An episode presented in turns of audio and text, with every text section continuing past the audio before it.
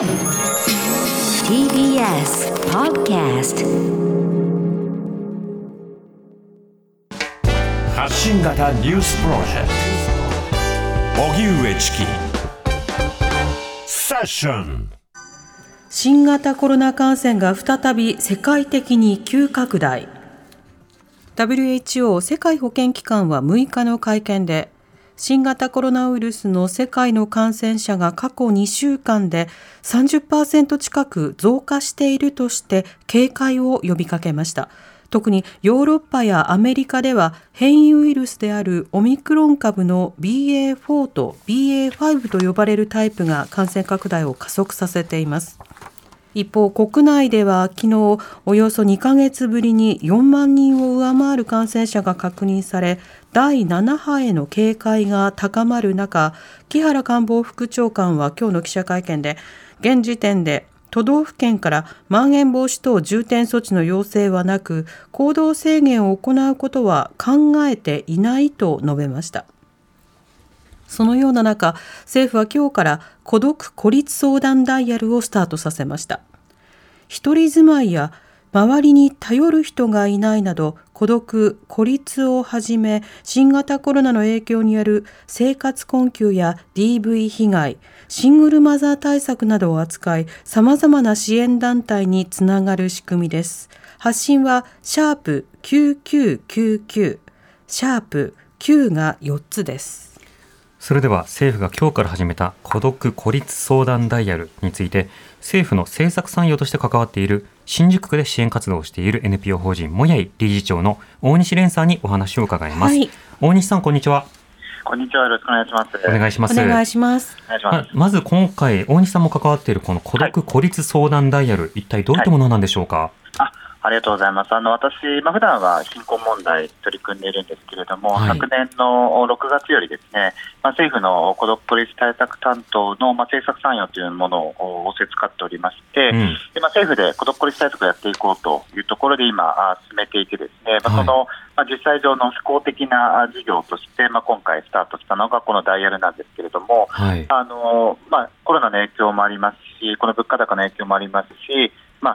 人でね、あの孤立されている方、まあ、孤独感を抱えている方、まあ、かなりたくさんいらっしゃるだろうということもあって、ですね、うん、えまあ、そういった方にまあ支援を届けるということで、まあ、今回、まあ、一つの番号で、さまざまな分野の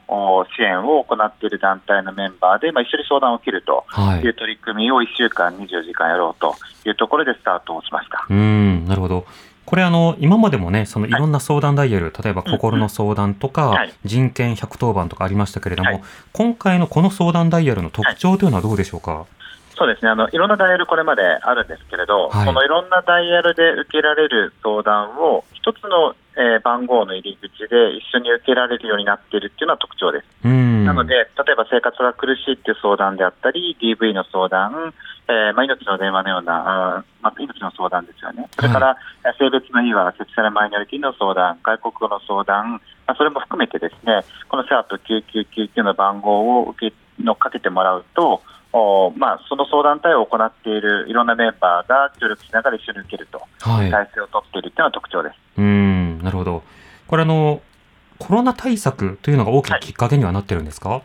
そうですね、やはりその、まあ、孤独孤立対策というもの自体が、まあ、政府で始まったのが2021年の2月からなんですけれども、はい、まさにコロナで苦しい状況の方がたくさんいらっしゃるという文脈の中で、まあ、できてきたというのがあるかなと思います。でちょうど昨年の12月に、まあ、国として初めての調査を、孤独孤立に関する調査を行いまして、えー、でまあ、孤独感を抱えている方が、まあ、全体の4割近くいらっしゃることとか、うんうん、あと月に1回程度以下しかあの同居している家族以外と、えー、話さないっていう方が、これも4割近くいらっしゃったりとか、えー、かなり結構深刻な状況っていうのが見えてきまして、うん、また同じ孤独感を感じる方でも、所得が低い方ほど、えー、孤独感を感じやすいとか、はい、まあ、若年層の人ほど感じやすいとか、まあ、いろんなデータが出てきたんですけれども、えー、まあ、それを踏まえて、じゃあ、ね、そういった苦しい状況の方に、えーまあ、相談を届けるためには、まあ、いろんな分野のえー、枠組みを超えてですね、えー、つながりやすいような相談機関、相談の枠組みを作っていこうというところで生まれたダイエルです。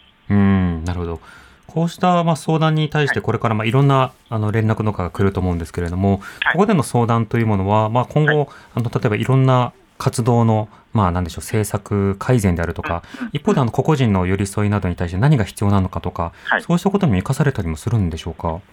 そうですね、まあ、それを目指しているというのがあるかなと思います。私は参与としての役割としてもこれに関わってるんですけど、一方で民間の、ね、NPO の人間でもあるので、はい、まあ、やはりここから見えてきたまあ課題、それは例えば政策の縦割りであったりとか、いろんな支援分野の、まあ、なかなかつながっていない部分、連携が足りない部分であるとか、まあ、そういったものがですねより可視化、見えるようになることによって、まあ、それを仕組みにしていくってことができればいいなと思うのと、プラスやっぱそれ、これまで相談ダイヤル、たくさんあるですよね、えー、でたくさんあること自体いいことだと思いますし、多様な入り口があるのはいいことなんですけど、はい、まあ、一方で、いざ困った時にどこにかけたらいいかわからないっていう声もたくさんいただいていて、ですね、はい、それを、まあ、ある種分かりやすい、まあ、今回はシャープ9999ですけれども、将来的には110番とか119番みたいに、かなり分かりやすく多くの方が知っていただけるようなところに、まあ、何か困ったらここにかけたらいいんだっていうふうに、えー、なるようなダイヤルを、まあ、国と民間のメンバーで協力して作っていけたらいいなという思いはあります。うんなるほどまたね、その119とか110番が、ちょっとあの、回線パンクしてるので今受けられませんみたいになったら大変じゃないですか。でもその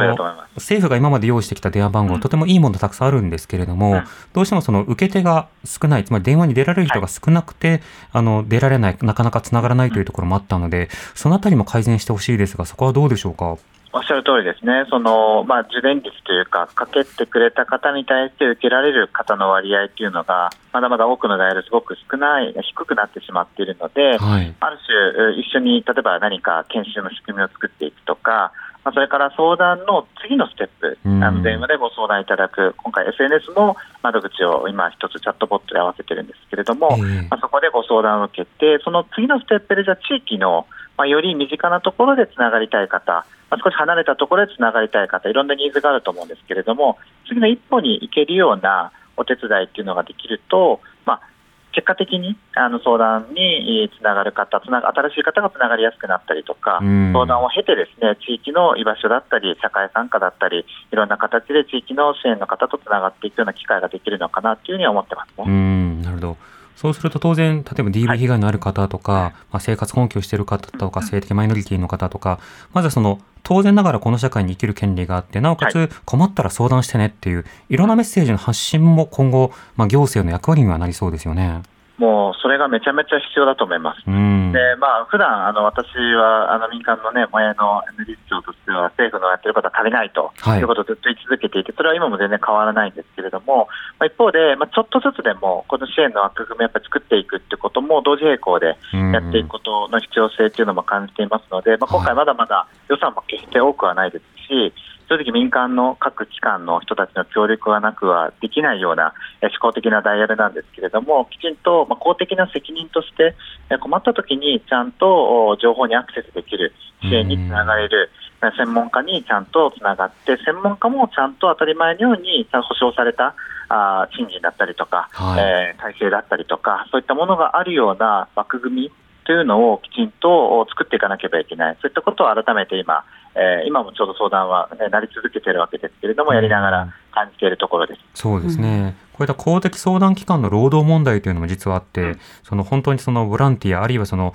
非常に安い価格でやらざるを得ないというところもあるので、はい、その待遇改善というのもないとなかなか持続できないですよね。もうその通りだと思います。まあ、特に、まあ、今回のね、ダイルは比較的予算措置があるんですけれども、一般的に NPO 等に委託で、ね、あの、様々な支援制度の担い手として、あの、まあ、行政機関と連携してという、連携というと聞こえはいいんですけど、はい、まあ、実際は安く、えー、下請け的に出しているというような側面もありますので、